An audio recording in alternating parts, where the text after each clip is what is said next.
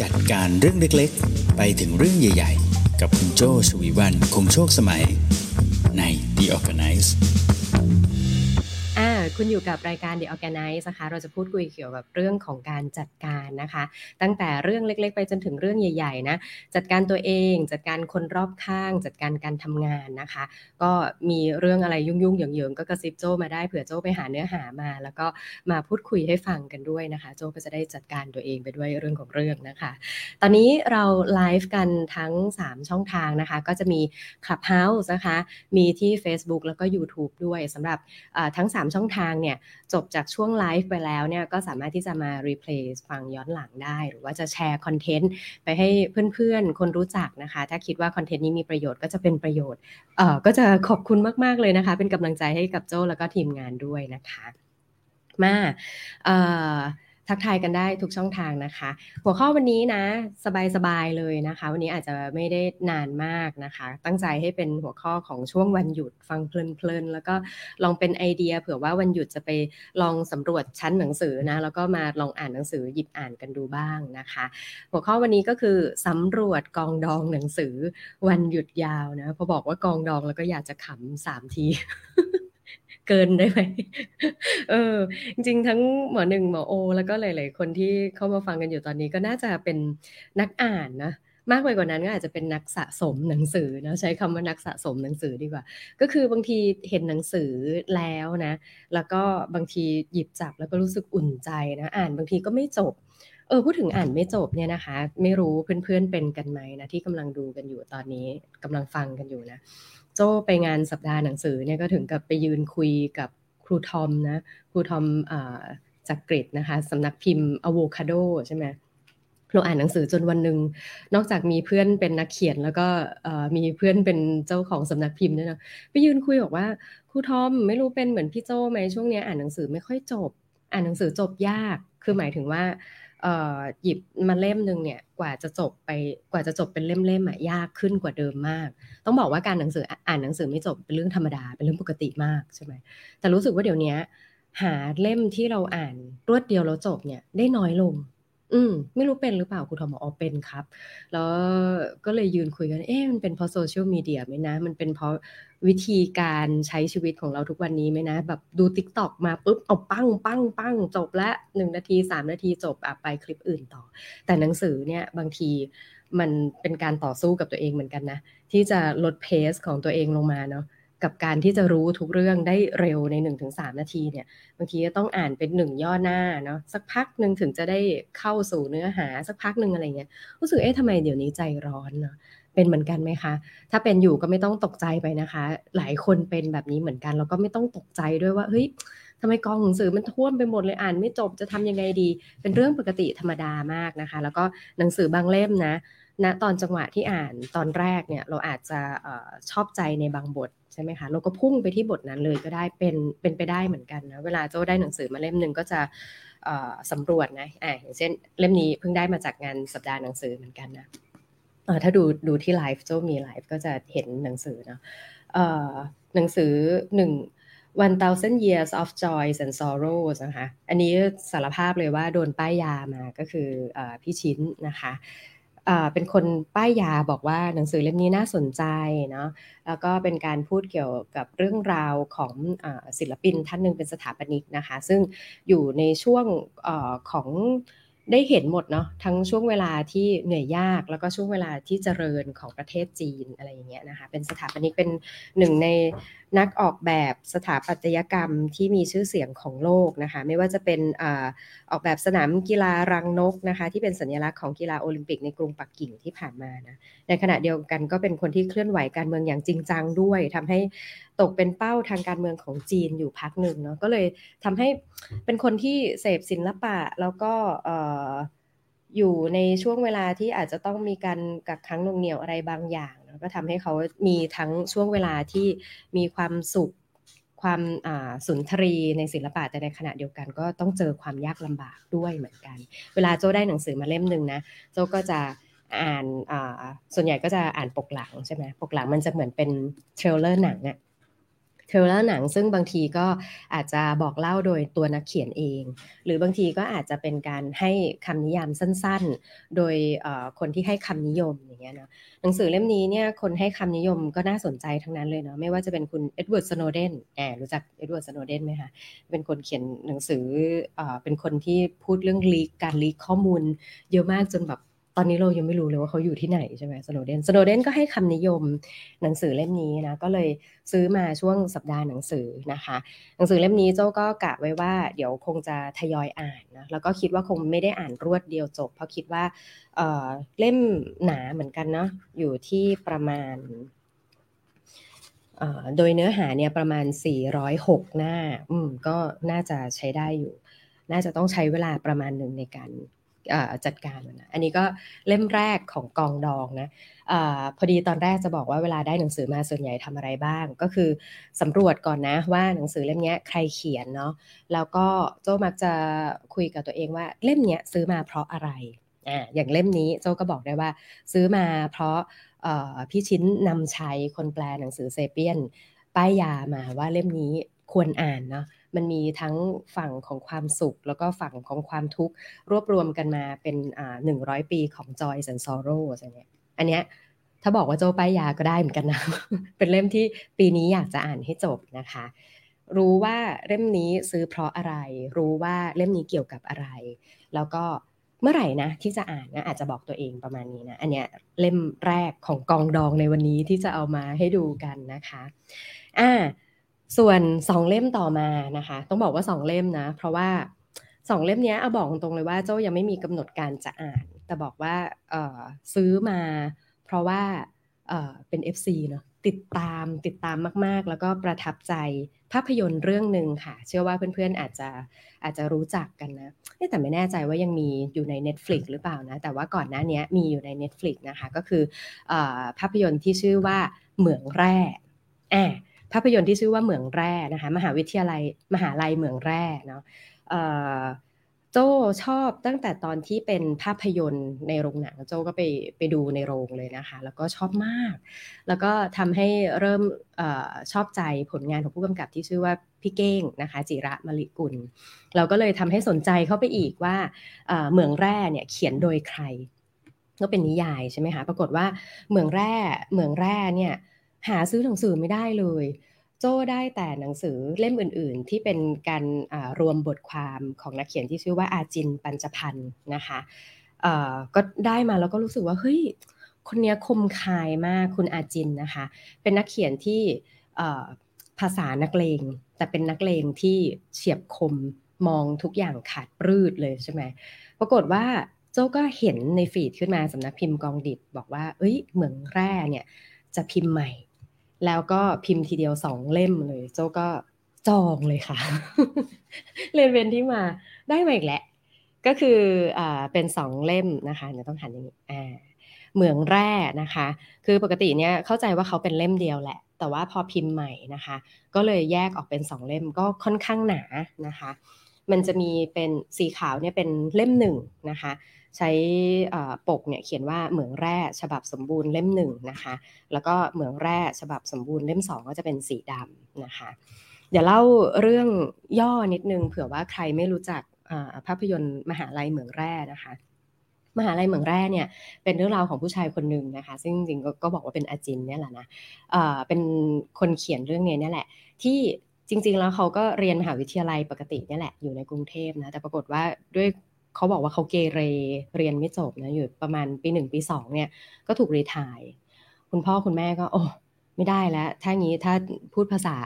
อย่างนั้นก็บอกว่าต้องส่งไปดัดสันดาแล้วงั้นส่งไปทำงานเลยไปที่เหมืองแร่ที่ภาคใต้นะคะ แล้วเขาก็ใช้ชีวิตอยู่ที่ภาคใต้อยู่ในเหมืองแร่เนี่ยเป็นลูกจ้างคนหนึ่งเนี่ยอยู่สี่ปีสี่ปีนี้เท่ากับอะไรคะ เท่ากับเรียนปริญญาตรีได้หนึ่งใบใช่ไหม ก็เลยเป็นที่มาว่า 4 ปีนั้นก็คือการเหมือนกับได้เรียนมหาวิทยาลัยที่เหมืองแร่นั่นเองนะคะ เรื่องราวในภาพยนตร์สนุกนะ ก็ลองลองไปหาดูกันได้เข้าใจว่าใน Netflix อาจจะยังมีอยู่นะคะอออยากจะอ่านนิดนึงให้ฟังว่า เอ๊ะสำนวนของอาจินเนี่ยเป็นยังไงที่บอกว่าคมคาย ถ้าดูตามหนังสือเนี่ยก็จะมีแบบเป็นสันเล็กๆนะก็จะมีออกมานิดนึงก็บอกว่าข้าพเจ้าเอาชีวิตไปหั่นในเหมืองแร่เสียสี่ปีเต็มๆสี่ปีที่คนธรรมดาอาจจะเรียนมหาวิทยาลัยจบสบายๆ แต่ที่นั่นไม่มีไม่มีปริญญาจะให้ เพราะเขาไม่เขาไม่ได้ใช้ให้ใครไปเรียน ข้าพเจ้าต่างหากด้วยความฝันอันละหลวมทะเยอทะยาน ไปหามัน สี่ปีผ่านไปจึงเป็นสี่ปีแห่งความหลังที่มีทั้งความภูมิใจและความอับอายแอบนะสำนวนสำนวนของนักเขียนสมัยก่อนเอออย่างเงี้ยนะคะ ก็แนะนำนะคะ เป็นเล่มที่ได้มาเพราะอะไรอ่าตามตามที่บอกเมื่อกี้เวลาซื้อหนังสือ แต่ละเล่มต้องบอกตัวเองให้ได้ว่าได้มาเพราะอะไร ได้มาเพราะประทับใจในภาพยนตร์ ได้มาเพราะประทับใจในนักเขียนนะคะ ก็เลยซื้อมา จะอ่านเมื่อไหร่ ไม่ได้มีแพลนจะอ่านจริงจังเพราะว่ากะว่าถ้ามีจังหวะไหนที่ระลึกนึกถึงหนังสือหรือเรื่องราวของมหาวิทยาลัยเมืองแร่นี้ก็อาจจะหยิบมาอ่านอีกครั้งหนึ่งนะคะอะอันนี้อันนี้ก็แบบมีแนวโน้มว่าจะดองบ่มบ่มเป็นเป็นวายกันต่อไปนะ ชอบขนาดไหน ชอบคุณอาจินขนาดที่ว่าเมื่อตอนสัปดาห์หนังสือที่ผ่านมาเนี่ยค่ะเเดินผ่านก็จะมีบูธหนังสือเก่าหนังสือใหม่คละกันไปใช่ไหมไปเจอหนังสือเก่ามากของคุณอาจิน เก่าแบบเก่าเหลืองอย่างเงี้ยเลยอะเก่าแบบว่าในยุคนั้นยังเล่มละห้าบาทอยู่เลย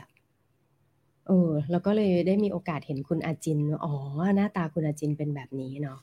เกิดไม่ทันอะเกิดไม่ทันคุณอาจินนะคะ คุณอาจินอตอนนั้นมีหนังสือชื่อเหมืองแร่ฉบับเรียงตัวใช่ไหมเนี่ยเล่มละเจ็ดบาทอย่างเงี้ยสำนักพิมพ์อาจินปัญจพันธ์อย่างเงี้ยก็คือคุณอาจินเนี่ยเป็นนักเขียนเป็นเขียนเองพิมพ์เองขายเองเลยชอบนะคะ เป็นนักเขียนในดวงใจท่านหนึ่งเลยนะคะอ่า ผ่านไปแล้วลิสต์ที่2นะคะ เพื่อนๆชอบเล่มไหนอยากให้เล่าอะไรเพิ่มเติมยังไงบอกได้นะคะ สวัสดีค่ะคุณโชคที่ช่องทางของ YouTube ด้วยนะผ่านไปแล้ว2เล่มนะคะอ่าเออเล่มต่อมาเนาะต้องบอกว่าเล่มนี้คิดว่าคงไม่ได้ดอง คิดว่าเดี๋ยวคงอ่านจบแน่ ๆเลยนะคะ ก็คือหนังสือที่ชื่อว่าความลับของความสุขไงอืม โอ้ยหลายคนต้องมีอยู่ในมือตอนนี้แน่ ๆเลยนะ แต่ถ้ายังไม่มีก็เดี๋ยวลองฟังดูก่อนนะ ว่าอยากจะไปซื้อไหมนะคะ ความลับของความสุขนะคะ Secrets of Happiness นะคะ เขียนโดยคุณเอนิ้วกลมนะคุณเอ๋นิ้วกลมอบอกว่าบอกที่หน้าปกเลยนะว่าเป็น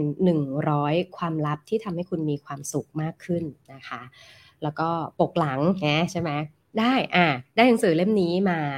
เพราะอะไรเพราะว่า ชอบนะคะ ชอบคุณเอ๋นิ้วกลม ถ้าบอกว่านักเขียนณปัจจุบันที่ชอบนะคะ หนึ่งในนั้นก็คือคุณเอ๋นะคุณเอ๋นิ้วกลมเป็นคนที่โจ้ติดตามหนังสือของคุณเอ๋มาก่อนนะคะ แล้วก็ช่วงโควิดเนาะช่วงโควิดเมื่อสักปี 2019-2020 รอยต่อแถวๆนี้ปรากฏว่าคุณเอ๋เนี่ยก็เปิด YouTube Channel นะคะจริงๆ คุณเอ๋ก็มี YouTube Channel มี Facebook อยู่แล้วแหละ แต่ช่วงนั้นเนี่ยคุณเอ๋เริ่มทำคอนเทนต์เป็น creator จริงๆ จังๆเนี่ยด้วยการรีวิวหนังสือ Sapiensหนังสือเซเปียนเนี่ยเอามาอ่านวันละบทอ่า นี่จำจำได้ขนาดนั้นเลยนะ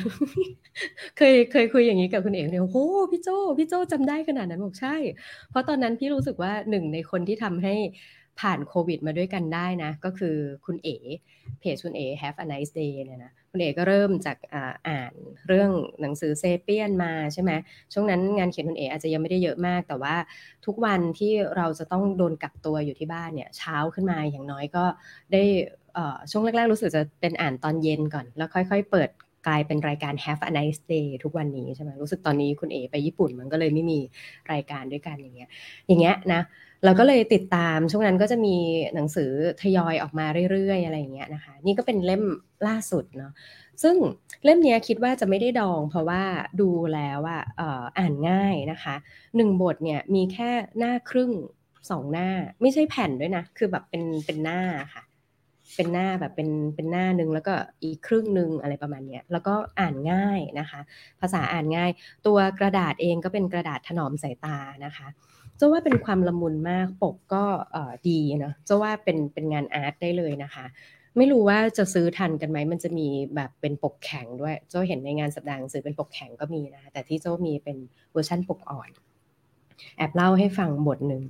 บทหนึ่งเนี่ยเป็นคือโจ้อะเวลาได้หนังสือมาก็จะพลิกดูเรื่อยๆอย่างเงี้ยใช่ไหมก็เจอบทหนึ่ง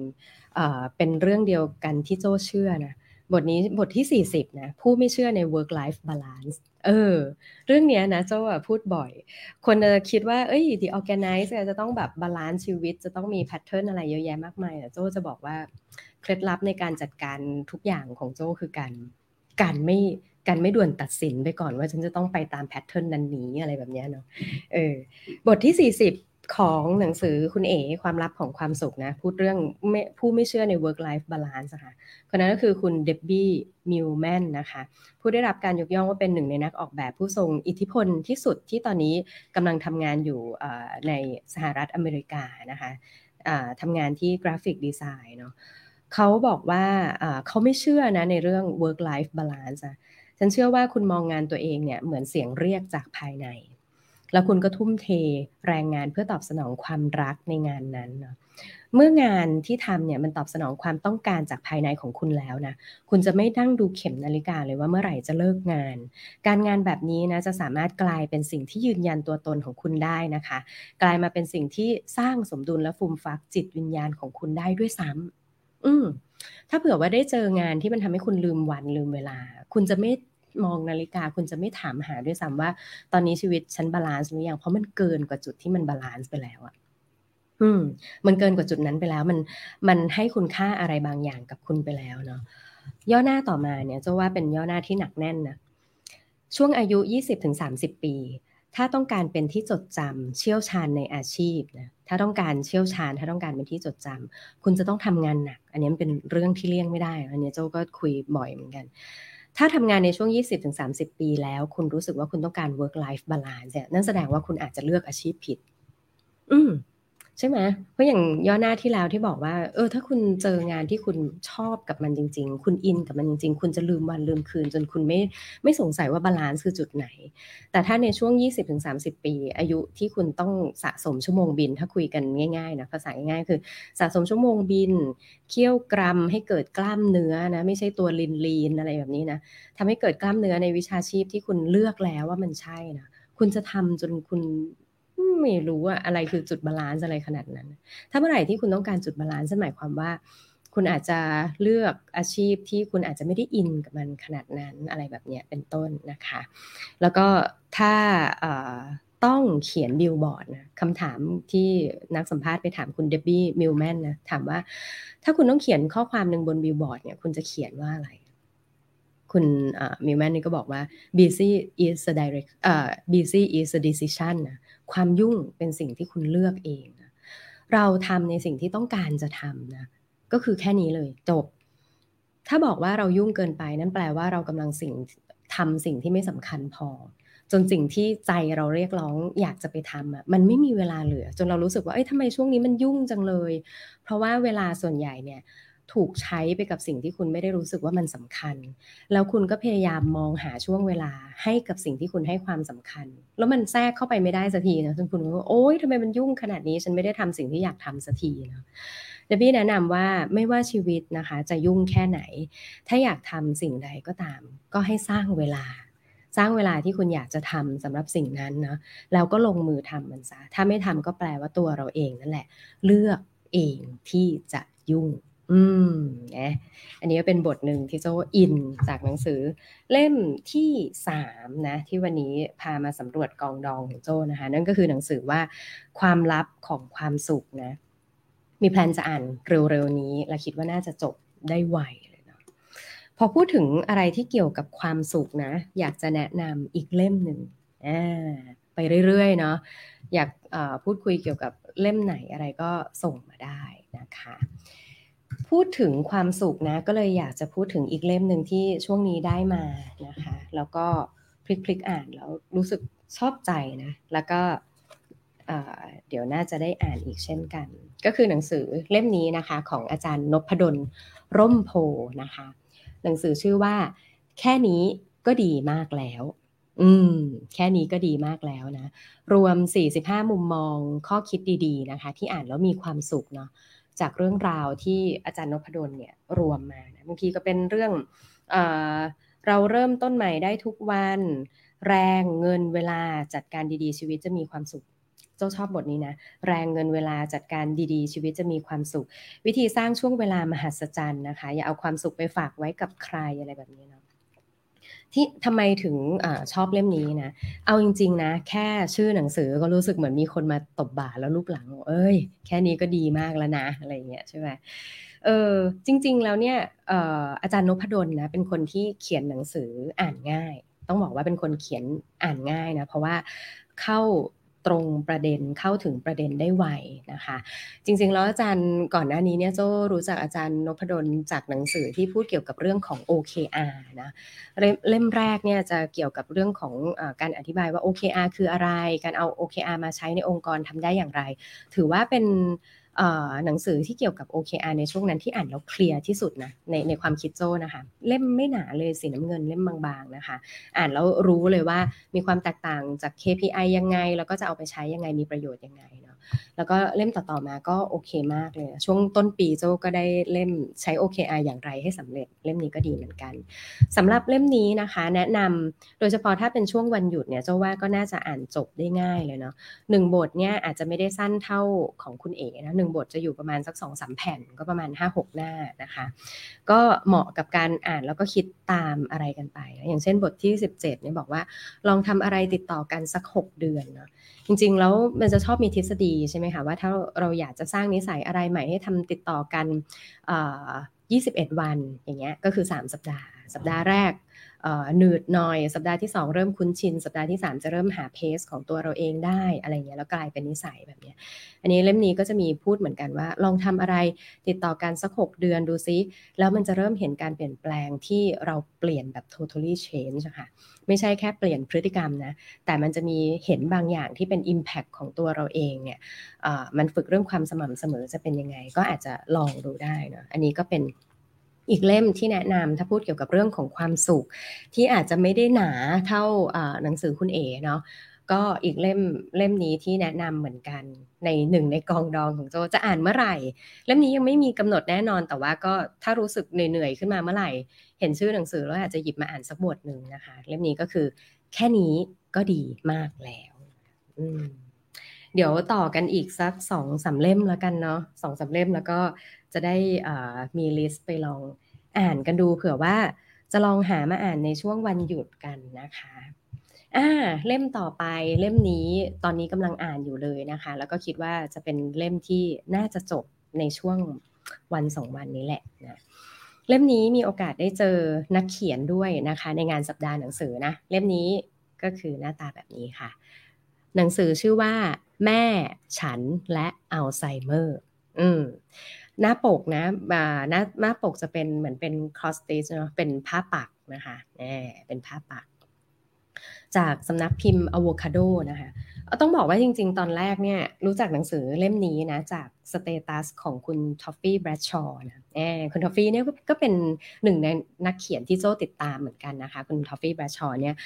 ติดตามตั้งแต่การเขียน รู้จักครั้งแรกเป็นการเขียน status บน Facebook เนาะแล้วก็เพิ่งมารู้ตอนหลังว่าโอ้จริงๆ แล้วคุณทอฟฟี่เนี่ยเขียนเป็นเล่มเป็นหนังสือเลยรู้จักคุณทอฟฟี่ตั้งแต่ตอนคุณทอฟฟี่ทำงานอยู่โอคิวีอย่างเงี้ยนะคะเออก็ติดตามกันมาเรื่อยๆ ปรากฏว่าคุณทอฟฟี่มีพูดถึงหนังสือเล่มนี้ แต่ก็ไม่ได้สนใจอะไรมากมายนะ ตอนนั้นรู้สึกว่า อืม โอเค ก็มีหนังสือที่หน้าปกแปลกๆ อยู่เล่มหนึ่งอะไรเงี้ย ปรากฏว่าไปงานสัปดาห์หนังสือนะคะ ไปแวะที่สำนักพิมพ์ Avocado อะ ก็ถามครูทอมนะคะ ครูทอม ซึ่งเป็นเจ้าของสำนักพิมพ์เนี่ยบอกว่าครูทอม เจอกันครั้งแรกเนี่ย ครูทอมแนะนำหนังสือเล่มไหนดีของสำนักพิมพ์ครูทอมเผื่อว่าพี่โจจะได้อุดหนุนหน่อยสักสองสาเล่มอะไรเงี้ย ครูทอมก็หยิบเล่มนี้ขึ้นมาเลย แล้วก็บอกว่าหนังสือเล่มนี้ครับพี่โจมีคอนเซปที่ดีมากนะ ก็คือหน้าปกเนี่ยอาจจะดูแปลกๆ ใช่ไหมพี่ เพราะว่าหน้าปกเนี้ยเป็นผ้าปักซึ่งปักขึ้นมาจริง ๆสำหรับหนังสือเล่มนี้เลยเนาะก็จะเป็นอ่าเป็นคุณแม่กับคุณลูกกอดกันใช่ไหมแล้วก็มีเวลามีชั้นหนังสือมีอะไรแบบนี้ไปเนาะหนังสือเล่มนี้อ่าเป็นหนังสือที่บอกเล่ามุมมองของคนที่เป็นอัลไซเมอร์ แต่ไม่ได้มุมมองจากคนที่เป็นนะแต่เป็นมุมมองของคนที่ดูแลคุณแม่ที่เป็นอัลไซเมอร์ คือส่วนใหญ่หนังสือช่วงนี้ก็จะพูดถึงว่าอ่าโรคเกี่ยวกับสมองเป็นยังไง การรับมือกับอัลไซเมอร์เป็นยังไง จะทำยังไงให้สมองไม่เสื่อมใช่ไหมแต่อีกมุมหนึ่งที่น่าสนใจก็คือคนที่ต้องดูแลผู้ป่วยเป็นอัลไซเมอร์เนี่ยเขามีวิธีฮิวใจรับมือตัวเองอย่างไร เพื่อที่จะประคองอาการป่วยนั้น ซึ่งกลายเป็นว่าตัวเขาเองก็หนักหน่วงเหมือนกันนะ กับการได้ เจอคนคนนึงโดยเฉพาะอย่างเนี้ยเป็นเคสก็คือคุณแม่ใช่ไหมก็ในเรื่องในเล่มนี้ก็คือคุณก้องที่เป็นนักเขียนเนี่ยนะคะ ก็จะเล่าเลยว่าคุณแม่เนี่ยเป็นคุณครูนะเปรี้ยวเลยแหละ แล้วก็สวยจัดๆนะชอบทานอะไรชอบทานไส้กรอกวันหยุดก็จะต้มลูกชิ้นเอามาฝากลูกหรืออะไรแบบนี้นะคะ ก็จะเป็นเรื่องราวแบบนั้นนะเรื่องราวก็จะถูกถ่ายทอดเป็นบทไปเรื่อยๆนะถ้าสังเกตนะพี่โจจะเห็นว่าในแต่ละบทเนี่ย เส้นสายที่ปากเนี่ย มันจะค่อยๆแหว่งไปทีละหน่อยอ่าอย่างอันนี้ อย่างนี้เข้าบทที่สองเนี่ย ของที่อยู่บนชั้นจะเริ่มหายไปเห็นไหมคะหน้าปกเนี่ย จะยังมีตุ๊กตาสามตัวใช่ไหมพอเข้าบทที่สองเฮ้ยตุ๊กตาสามตัวเริ่มหายไปแล้ว ก็คือเป็นการเลาะเลาะเส้นได้ออกจากภาพนี้ใช่ไหมถ้าพี่โจอ่านไปเรื่อย ๆ นะครับ พี่โจสังเกตนะ เส้นได้จะค่อยๆหายไป ทีละจุดทีละจุด เปรียบเหมือนความทรงจำของคนเป็นอัลไซเมอร์ ที่คนที่ดูแลเนี่ย จะค่อยๆหายไปเรื่อยๆ เห็นไหมเนี่ยทุกอย่างจะค่อยๆหายไปเรื่อยๆ จนบทสุดท้ายโอ้นี่พูดไปแล้วเสียงยังสั่นเลยนี่จนบทสุดท้ายมันจะเหลือแบบน้อยมากเลยนะ นี่ น้อยขนาดนี้ซึ่งมันก็เปรียบเทียบได้กับการที่เราได้ดูแลผู้ป่วยอัลไซเมอร์ที่ความทรงจำมันจะค่อย ๆ หายไปจริงๆนะ แล้วจะเหลือเป็นร่องรอยแบบนี้ไปเรื่อยๆนะเขาบอกว่าเนี่ยแหละคือการถ่ายทอดอหนังสือเล่มนี้นะคะ แล้วก็เราจะได้ดูด้วยว่าผู้ป่วยเป็นอัลไซเมอร์เนี่ยถึงเวลาแล้วเราจะต้องดูแลเขายังไงเนาะต้องบอกว่าที่อินกับเรื่องนี้มากเพราะว่า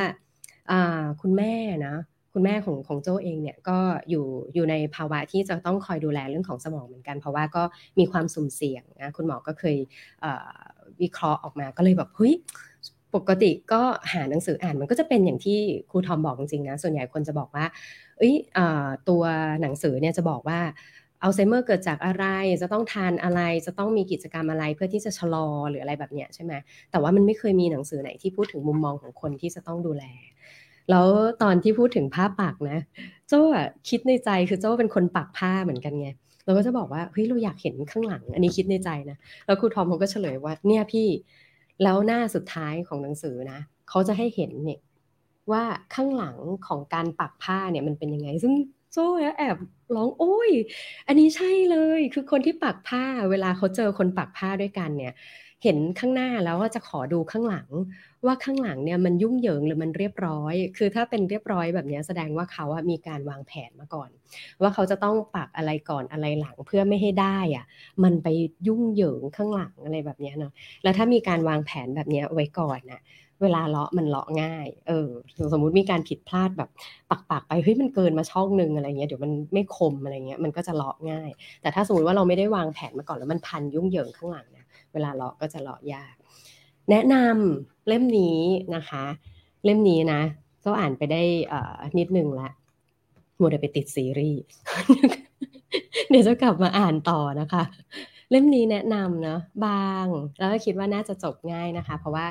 สำนวนของคุณก้องที่เป็นนักเขียนอ่านง่ายมาก แล้วก็รู้สึกเหมือนเป็นเป็นเพื่อนคนหนึ่งมาเล่าให้ฟัง ฝันหนึ่งของฉันนะนอกจากนอนห้องแอร์ก็คืออ่านอะไรอย่างเงี้ยเนี่ยก็จะอ่านง่ายนะคะ เล่มนี้แนะนำนะคะ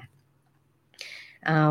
อีกสักสองเล่มละกันเนาะแล้วเดี๋ยวจะก็จะจบวันนี้แล้วนะคะ อีกสองเล่มนะอ่าขอเปิดด้วยเล่มนี้ละกันนะแล้วเดี๋ยวจะปิดด้วยนิยายดีกว่า ปิดด้วยนิยายที่ได้มาจากสัปดาห์หนังสือ เอ่อโจ้ เล่มต่อไปที่โจ้จะแนะนำนะเอาเป็นภาษาไทยก่อนละกันนะก็คือเล่มนี้ค่ะอ่าเล่มนี้เป็นเวอร์ชั่นที่แปลไทยแล้วนะคะก็คือ The Gift of Imperfection นะ The Gift of Imperfection นะคะ เป็นของสำนักพิมพ์ Change นะคะ ชื่อภาษาไทยบอกว่าชีวิต ชีวิตจะรีบไปไหน ชีวิตสุขล้นของคนไม่สมบูรณ์แบบนะอ่าอันนี้ถ้าชื่อหนังสือภาษาไทยนะชีวิตสุขล้นของคนไม่สมบูรณ์แบบนะคะเป็นหนังสือแปลนะคะจากภาษาอังกฤษก็คือ The Gift of Imperfection ของอาจารย์เบรเน่บราวน์เนอะถ้าใครที่ฟังโจ้บ่อยๆ จะรู้ว่าโจ้นี่ FC นะคะ ติดตามอาจารย์เบรเน่บราวน์นะซึ่งอาจารย์ภูมิเนี่ยแหละอาจารย์ภูมิที่เข้ามาฟังใน Clubhouse เนี่ยเป็นคนป้ายยาพี่โจ้อีกที คือช่วงที่รู้จักอาจารย์ภูมิใหม่ๆ จากใน Clubhouse เนี่ยเนาะชอบมานั่งฟังเกี่ยวกับเรื่องจิตวิทยาเนี่ยแล้วก็คุยกับอาจารย์ภูมิว่าเออ มีหนังสืออะไรแนะนำหรือว่ามีนักเขียนคนไหนแนะนำไหม เพราะรู้สึกว่าชอบจังเนื้อหาแบบนี้ จริง ๆ ชอบตั้งแต่ตอนตอนเรียน MBA อะ มันจะมีวิชาที่ชื่อว่า organizational behavior มันจะมีการพูดเกี่ยวกับเรื่องจิตวิทยาเรื่องการเข้าใจผู้คนหรืออะไรเงี้ยคือชอบตั้งแต่ตอนนั้นแล้วนะ แต่รู้สึกว่าจิตวิทยามันอาจจะเป็นเรื่องไกลตัวมาก แต่ยิ่งทำงานยิ่งรู้สึกว่า เอ้ยถ้าเข้าใจคนเนี่ยก็น่าจะทำให้ทำงาน แล้วก็จัดการตัวเองได้ง่ายขึ้นอะไรเงี้ยจันภูมิบอก ถ้าพี่โจเหรอผมแนะนำตอนนั้นจำได้ว่าอาจารย์ภูมิแนะนำแองเจล่าดักวอร์ดคนหนึ่งแล้วก็แนะนำเบรเน่บราวน์เนี่ยอีกคนหนึ่งแต่พอไปอ่านแล้วชอบเบรเน่บราวน์มากกว่า แต่แองเจล่าก็ชอบนะ ชอบเรื่องกริด ใช่ไหมคะเออปรากฏว่าเล่มนี้ตอนแรกเลยอะได้เล่มเวอร์ชันภาษาอังกฤษมาก่อนได้มาจากพี่กีนะคะพี่กีพี่สาวเจ้านายพี่สาวพี่เก่งเนี่ยซื้อมาฝากช่วงที่พี่กีกลับไทยนะแล้วก็อยู่ในเชลฟ์อยู่ในชั้นยังไม่ค่อยได้อ่าน แต่ปรากฏว่าช่วงที่ผ่านมาเนี่ยหยิบมาอ่าน หยิบมาอ่านแล้วก็รู้สึกว่าถึงกับอ่าแมสเซจไปหาพี่กีเป็นการส่วนตัวเลยบอกว่าพี่กีขอบคุณมากโจ้ว่าเล่มนี้น่าจะเป็นอีกเล่มหนึ่งที่ที่เปลี่ยนโจ้อะ คือปกติเนี่ยโจ้ทำงานเป็นผู้ช่วยใช่ไหมคะ แล้วก็ด้วยนิสัยของตัวเองอะชอบจัดการ การจัดการมันก็จะมีสิ่งหนึ่งที่ตีคู่กันก็คือจัดการให้มัน perfect อะไรเรื่องง่ายๆ ใช่ไหมที่เราจัดการเพราะเราอยากให้มันเข้าที่เข้าทาง เราอยากให้มันเรียบร้อย เราชอบจัดของจัดตู้จัดนู่นจัดนี่อะไรเงี้ยเป็นเพราะเราชอบความ perfect แต่ก็ไอ้พอความ perfect นี่แหละหลาย ๆ ครั้งอะ่ะมันทำให้เรากลัว เราเสียดายที่เราไม่ได้ทำอะไรบางอย่าง หรือบางครั้งทำให้เราเครียดเองด้วยซ้ำว่า มันจะต้องเป๊ะสิในขณะที่คนอื่น เขารู้สึกว่ามันไม่เป๊ะมันก็ไม่ได้แปลกอะไร หรือบางทีเขารู้สึกว่าเออฉันไม่เป๊ะก็ได้ฉันให้แกมาทำให้เป๊ะอะไรเออมันก็เป็นไปได้ใช่ไหมปรากฏว่าช่วงนั้นไม่รู้ยังไงเหมือนกันก็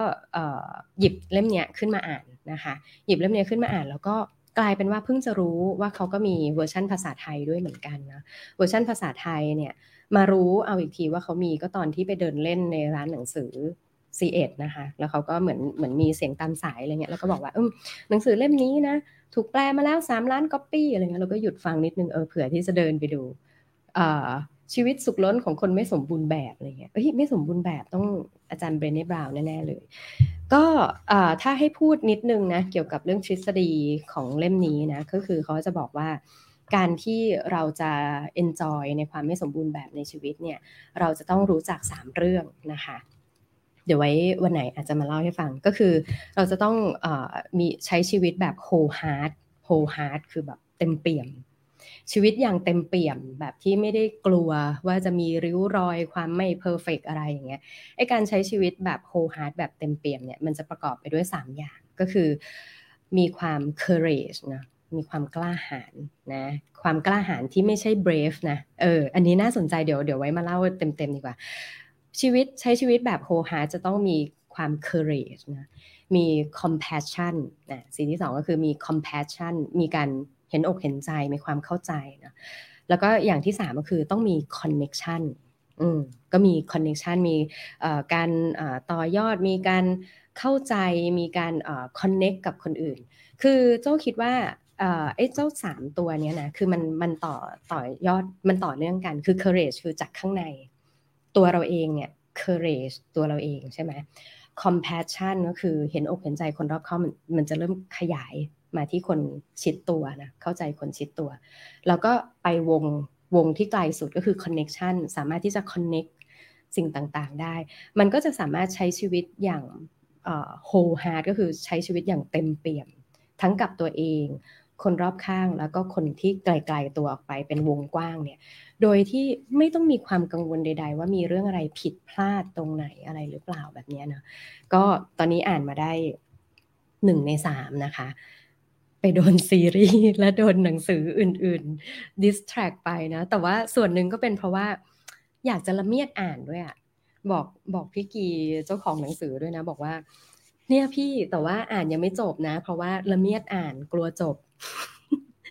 คือแบบอยากอยู่กับมันอยากจะอินกับมันมาก ๆ อะไรเงี้ยนะคะ อ่านทุกครั้งก็จะไฮไลท์แล้วก็ย่อความมาด้วยนะนี่ก็จะเป็นอีกเล่มหนึ่งที่ดอกอะเล่มสุดท้ายแล้วเล่มสุดท้ายแล้วบอกว่าสบายๆนี่ก็มาไกลนะเรื่องที่ทำให้โจ้คุยได้นานนะก็คือมีเรื่องหนังสือเรื่องหนังเรื่องอะไรแบบเนี้ยนะคะคุณโชคบอกชอบเรเน่บราวเหมือนกันอืมค่ะโอเค เล่มสุดท้ายที่อยากจะแนะนำนะ ต้องบอกว่านี้ยังไม่แกะเลยเนี่ย ยังไม่แกะพลาสติกเลยเนาะแวะไปที่อันนี้ได้มาจากงานสัปดาห์หนังสือเหมือนกันนะคะแวะไปที่บูธสำนักพิมพ์บิบลิโอมาแอบบิบิโอมานะ ก็สำนักพิมพ์บิบิโอเนี่ยต้องบอกว่าโจ้ชอบมากนะ คือรู้จักรู้จักกับพี่จีนะคะ คุณจี คือชมพี่จีเสมอเลยอะว่าหนังสือที่พี่จีเลือกมา ในการที่จะมาพิมพ์แต่ละเล่มเนี่ย คือรู้เลยอะว่า เขาตั้งใจอ่านตั้งใจเลือกมานะอย่างเล่มที่โจ้ชอบมากๆ ก็คือวบิสบินะคะวบิสบิยังอยู่ยังอยู่ตรงนี้อยู่เลยวบิสบิ emotional agility หรืออะไรแบบนี้นะคือรู้เลยว่าเขาเลือกมาแล้วเขาดีไซน์ การการอ่าน experience ในการอ่าน ใกล้เคียงกับสำนักพิมพ์คูปของคุณเอกเลยนะ แต่ว่าอย่างอของสำนักพิมพ์ BBO เนี่ยเขาจะเป็นเล่มที่พอดีมือนิดนึงอย่างเงี้ยนะคะ ปรากฏว่าตอนนั้นที่ไปที่บูธของ BBO เนี่ยตั้งใจจะไปทักทายเฉยๆนะแต่ปรากฏว่ามีน้องที่บูธเนี่ยเข้าชาร์สวัสดีค่ะ เสียงเพราะมากเลยนะ แล้วก็ไม่ทราบว่าออตอนนี้มองหาหนังสือเล่มไหนอยู่ไหมคะอะไรอย่างเงี้ยนี่เราก็เลยเออลองอ๋อไม่มีอะไรเลยค่ะ ก็มาเดินดูชอบสำนักพิมพ์นี้ชอบหนังสือที่นี่อะไรอย่างเงี้ยงั้นขออนุญาตแนะนำคุณพี่นะคะออตอนนี้มีเล่มนี้น่าสนใจค่ะนี่ ยังไม่แกะพลาสติกดูเลยชวีวันหนังสือชื่อว่าแมวปริศนากับใบไม้แห่งคำทำนาย อืมเออน้องน้องเขาบอกว่า ถ้าช่วงนี้อ่านหนังสือ how to เยอะแล้วลองนิยายไหมคะ นิยายเล่มนี้นะคะก็คือเนี่ยเอาเอาเสียงตัวเองก่อนนะ ไม่เอาเสียงน้องเลยนะก็คือมีผู้คนเจ็ดคนนะคะ ไปที่วัดเนาะ อันนี้ก็คือศาลเจ้าบอกว่าเป็นศาลเจ้านะคะ ไปที่ศาลเจ้าแห่งหนึ่งนะคะ แล้วก็ที่ศาลเจ้านี้นะจะมีใบไม้ต้นไม้อะไรเยอะแยะไปหมดเลยนะคะ แต่ปรากฏว่าที่ศาลเจ้านี้นะคะ จะมีแมวตัวหนึ่งเนาะเป็นแมวสีขาวมีลายดำชื่อว่าแมวมีกุจิอ่าเจ้าแมวมีกุจิเนี่ยนะเขาจะทำหน้าที่หนึ่งก็คือเขาจะชอบเอาขาเนี่ยไปเขย่าที่ต้นต้นไม้ที่วัดเนี่ยนะ แล้วต้นไม้เนี่ยมันก็จะมีข้อความด้านหลังเนี่ยหลุดออกมา แมวตัวนี้นะจะคอยคาบใบไม้ที่มีคำทำนายข้างหลังเนี่ยเอามาให้คนที่มาไหว้สักการะที่วัดเนี่ยเป็นการให้คำทำนายประจำอืมทีเนี้ยเขาก็เลยหยิบมาเจ็ดคนนะคะเจ็ดคำทำนายของเจ็ดคนตามปกหนังสือเนี่ยนะ มา แล้วก็มาเล่าเป็นเรื่องราวให้ฟังนะคะ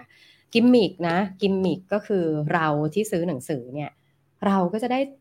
ใบไม้กับเขาด้วยนะซึ่งมันจะแรนดอมที่ขั้นหนังสือที่เป็นใบไม้ในเนี้ยจะมีทั้งหมด 7 แบบ ก็ต้องแรนดอมเองว่าเราอะจะได้ที่ขั้นหนังสือ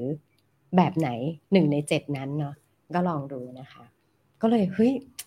น่าสนใจเนาะโดนน้องป้ายยาได้มาเรียบร้อยหนึ่งเล่ม โดยที่ยังไม่แกะเลยดูสิ เล่มนี้ซื้อเพราะอะไร ซื้อเพราะโดนชวนเชื่อเลยค่ะ ซื้อจากสัปดาห์หนังสือไปเยี่ยมสำนักพิมพ์ BBO เนาะเราก็เลยได้เล่มนี้มานะคะ เป็นการทักทาย ซื้อเพราะอะไรซื้อเพราะรู้สึกว่าเนื้อเรื่องก็น่าสนใจเหมือนกันเนาะอืม แล้วก็คิดว่าจะอ่านเมื่อไหร่ น่าจะอ่านช่วงเวลาที่รู้สึกว่า หนักจาก how to หนักจากหนังสือต่างๆ แล้วนะคะ ก็คงจะหยิบมาอ่านด้วยเหมือนกันนะคะอ่างั้นวันนี้ประมาณนี้เนาะคุยไปคุยมา 45 นาทีเต็มจนได้ตอนแรกนึกว่าสักครึ่งชั่วโมงเนาะวันนี้ป้ายหนังสืออะไรไปบ้างนะคะ เล่มแรกเลยเล่มนี้นะ ก็คืออ่า100 years of joy and sorrow นะคะอันนี้เผื่อเผื่อไปดูนะเล่มแรกนะคะ อันนี้จะอ่านเมื่อไหร่ จะอ่านจะอ่านเนี่ยแหละ ปีนี้กะว่าจะอ่านให้จบนะคะ แต่คิดว่าน่าจะจบยากเหมือนกัน อันนี้เล่มที่หนึ่งนะคะ ต่อมาเล่มเล่มที่สองที่ป้ายไปนะ ก็คือมหาลัยเหมืองแร่นี่เหมืองแร่นะคะ อันนี้ตอนนี้ถ้าสั่งออนไลน์น่าจะยังมีนะเหมืองแร่นะคะสำนักพิมพ์กองดิบนะมีส่งสองเล่มเลยนะคะ เล่มต่อมาที่ป้ายไปเนาะก็คืออความลับของความสุขของคุณเอ๋นิ้วกลมนะคะ แล้วก็พอพูดเรื่องความสุขก็เลย แค่นี้ก็ดีมากแล้วนะคะ ของอาจารย์นพดลร่มโพนะคะ เล่มต่อมาอินมากเนาะแม่ฉันและอัลไซเมอร์นะคะ อันนี้เผื่อไปลองดูได้ แล้วก็อันนี้จะดูเวอร์ชันไทยหรืออังกฤษก็ได้นะคะ ถ้าเป็นเวอร์ชันไทยก็คือชีวิตสุขล้นของคนไม่สมบูรณ์แบบนะ ถ้าเวอร์ชันอังกฤษก็คือ The Gift of Imperfection นะคะ แล้วก็เล่มสุดท้ายนิยายเนาะ แมวปริศนากับใบไม้แห่งคำทำนายนะคะสำนักพิมพ์บิบลิกนะ อันนี้เป็นบิบลิกไปลองดูกันได้นะคะคุณอ้อถามมา สวัสดีค่ะ พี่โจติดซีรีส์เรื่องอะไรอยู่คะ ตอนนี้จะตามไปดูบ้าง ก่อนหน้านี้คือช่วงเนี้ยโจพี่โจอะชอบซีรีส์ชอบหนังเกี่ยวกับพวกสืบสวนสอบสวนนะคะ ก่อนหน้านี้ดูหลายเรื่องมากเลยตายละจำไม่ได้ละ แต่มีหลายเรื่องมากเดี๋ยวไว้เดี๋ยวไว้มาป้ายให้ดู ว่าสืบสวนสอบสวนช่วงก่อนหน้านี้เรื่องอะไรแต่ตอนนี้ติดเรื่องนี้อยู่ The Innocent โดนเจ้านายป้ายยามา The Innocent นะคะเป็นหนังสเปนเป็นซีรีส์สเปนนะคะ ก็คือมีผู้ชายคนหนึ่งมีผู้ชายคนหนึ่งเข้าไปพัวพันกับเหตุการณ์หนึ่งนะซึ่งเหตุการณ์นั้นน่ะมันซับซ้อน เพราะว่าคนที่ทำให้ซับซ้อนเข้าไปอีกก็คือภรรยาของเขา ภรรยาของเขาที่เขาเคยเข้าใจว่าเป็นเป็นคนที่ช่วยให้ชีวิต คือเขารู้สึกว่าตัวเขาอะไม่ดีแหละ ต้องติดคุกต้องอะไรอย่างเงี้ย แล้วก็ภรรยาช่วยให้เขาแบบฟื้นขึ้นมาจากเหตุการณ์แย่ๆจากคนแย่ๆอะไรเงี้ยแต่กลายเป็นว่าเฮ้ยจริง ๆ ภรรยาเขาอะไม่ใช่คนที่เขารู้จักในมุมนั้นแฮะ จริง ๆ แล้วมีหลายเรื่องซ่อนเงื่อนขึ้นมาเยอะแยะมากเลยเนาะก็ลองลองไปดูกันได้นะคะเสิร์ชคำว่า The Innocent นะคะใน Netflix นะคะ ก็จะเจอแล้วก็ ถ้าฟังเว็บแรกก็อาจจะตกใจนิดนึง เอ้นี่มันภาษาอะไร เป็นภาษาสเปนนะคะ ก็ลองไปเปลี่ยนให้เป็นเสียงอังกฤษภาคไทยได้นะคะอ่าพี่จี๊ดบอกว่ารอฟังคุณโจ้อ่านเรื่องแมวที่โดนป้ายยาก่อนนะคะ พี่จัดจิบลิกับเวลาเล่าเอ่อกับถึงเวลาเล่าความจริงมาล่ะคะโอ้ยังไม่ได้อ่านเลย ไม่ไม่ไม่เจอเล่มนั้นเหมือนกันนะคะ คุณโชคบอกว่าน่าอ่านหลายเล่มเลยเนาะ คุณว่านบอกว่าสมัยก่อนเวลาได้หนังสือมาต้องใส่ปกพลาสติกก่อน ปัจจุบันหนังสือบางร้านไม่ใส่เขาคิดเงินอืมแต่ก่อนแต่ก่อนเคยใส่ปกนะ แต่ว่าค้นพบว่าพอเวลาใส่ปกแล้วบางทีดูแลรักษายากเหมือนกัน เราไม่อยากให้ปกซีดใช่ไหมเราก็เลยใส่ปก ปรากฏว่าไอ้เจ้าปกเนี่ยก็บางทีมันก็ไปติดกับตัวหนังสือหรือบางทีปกก็ไปติดกับปกกันเองอะไรเงี้ย ก็เลยกลายเป็นว่า เออ ไม่ไม่ได้ใส่ปกแล้ว แล้วก็เวลาอ่านก็ก็ตามนั้นไปอะไรอย่างเงี้ยนะคะ อืม ก็ประมาณนี้เนาะตามสไตล์กัน วันนี้น่าจะเป็นประโยชน์นะคะ แล้วก็พอจะเป็นไอเดียสำหรับบางคนที่รู้สึกว่าเออช่วงนี้อยากมีหนังสืออติดมือสักเล่มนะคะเผื่อจะเป็นไอเดีย สักเล่มสองเล่มไปลองติดมือไปลองอ่านกันได้ หรือว่าถ้าจะเป็นช่วงวันหยุดก็หยิบอ่านได้นะคะ อ่านไม่จบเล่มก็ไม่เป็นไร แค่เริ่มอ่านก็โอเคแล้วนะคะงั้นวันนี้ลากันไปประมาณนี้สำหรับเพื่อนๆที่ช่องทางไลฟ์นะคะ ขอให้มีวันหยุดยาวอย่างมีความสุขนะคะ อยู่กับครอบครัว อยู่กับตัวเองนะคะ อยู่กับคนที่คุณรักอยู่กับกิจกรรมที่อยากจะทำนะชาร์จพลังให้เต็มที่นะคะ กลับมาจากสงกรานก็จะได้มาพบเจอ เรื่องดีๆ คนดีๆนะคะ แล้วก็มีพลังในการที่จะทำเรื่องดีๆ ต่อไปด้วยนะคะ วันนี้ลาไปก่อนกลับมาพบกันใหม่วันพุธหน้าเวลา8โมงเช้าแบบนี้นะคะ จะเป็นที่ Facebook YouTube หรือว่าเป็นที่ Clubhouse ก็ได้นะคะ แล้วมาเจอกันเนาะอืม ก่อนจะจากไปลืมเลยเนี่ยชอบลืมงานตัวเองเนาะช่วงนี้นะคะโจแล้วก็ Creative Talk เนี่ยเราก็เตรียมงานใหญ่ประจำปีนะคะ ก็คืองาน Creative Talk Conference หรือว่างาน CTC นั่นเองนะคะ ในช่วงที่ผ่านมานี่ก็เริ่มขายบัตรมาสักระยะหนึ่งแล้วนะคะแล้วก็จะมีการเปลี่ยนเทียไปเรื่อยๆเนาะะก็มีปีนี้จัดยาวที่สุดเลยเนาะตั้งแต่เคยจัดมานะ10 ปีปกติก็จะจัด 1 วัน แล้วก็ปีล่าสุดจัด 2 วัน ปีนี้ เอาเข้าไปอีกนะ มี 3 วันนะคะ มีวันของ Marketing วันของ people นะคะ วันที่เกี่ยวกับการ improve ตัวเอง improve uh, organization เนาะแล้วก็วันสุดท้ายก็จะเป็น CTC ก็คือวันที่เกี่ยวกับ creative business นะคะ ถ้าสนใจนะ มาเจอกัน มาเจอ speaker หลายท่านที่โจพูดไปที่ที่บอกว่าเป็นนักเขียนเนี่ย ก็จะเป็น speaker ภายในงานด้วยเนาะ แล้วก็ได้มาเจอผู้คนที่มี interest มีความสนใจใกล้เคียงกัน มาเจอเนื้อหาที่มากกว่าการอ่านในหนังสืออย่างเงี้ยนะ ก็มาเจอกันได้นะคะ วันที่ 22 23 24 มิถุนายนนะคะที่ไบเทคบางนาเนาะอยากซื้อบัตรอยากอ่านรายละเอียดอะไรเพิ่มเติมนะคะ เข้าไปที่เว็บไซต์กันได้นะคะ www ctc2023.com นะคะ ฝากงานไว้ด้วยนะ เผื่อได้มีโอกาสเจอกันตัวเป็นๆนนะคะะวันนี้ลาช่องทางไลฟ์กันไปก่อนนะคะ แล้วเจอกันใหม่นะคะ วันนี้ลาไปก่อน สวัสดีค่ะ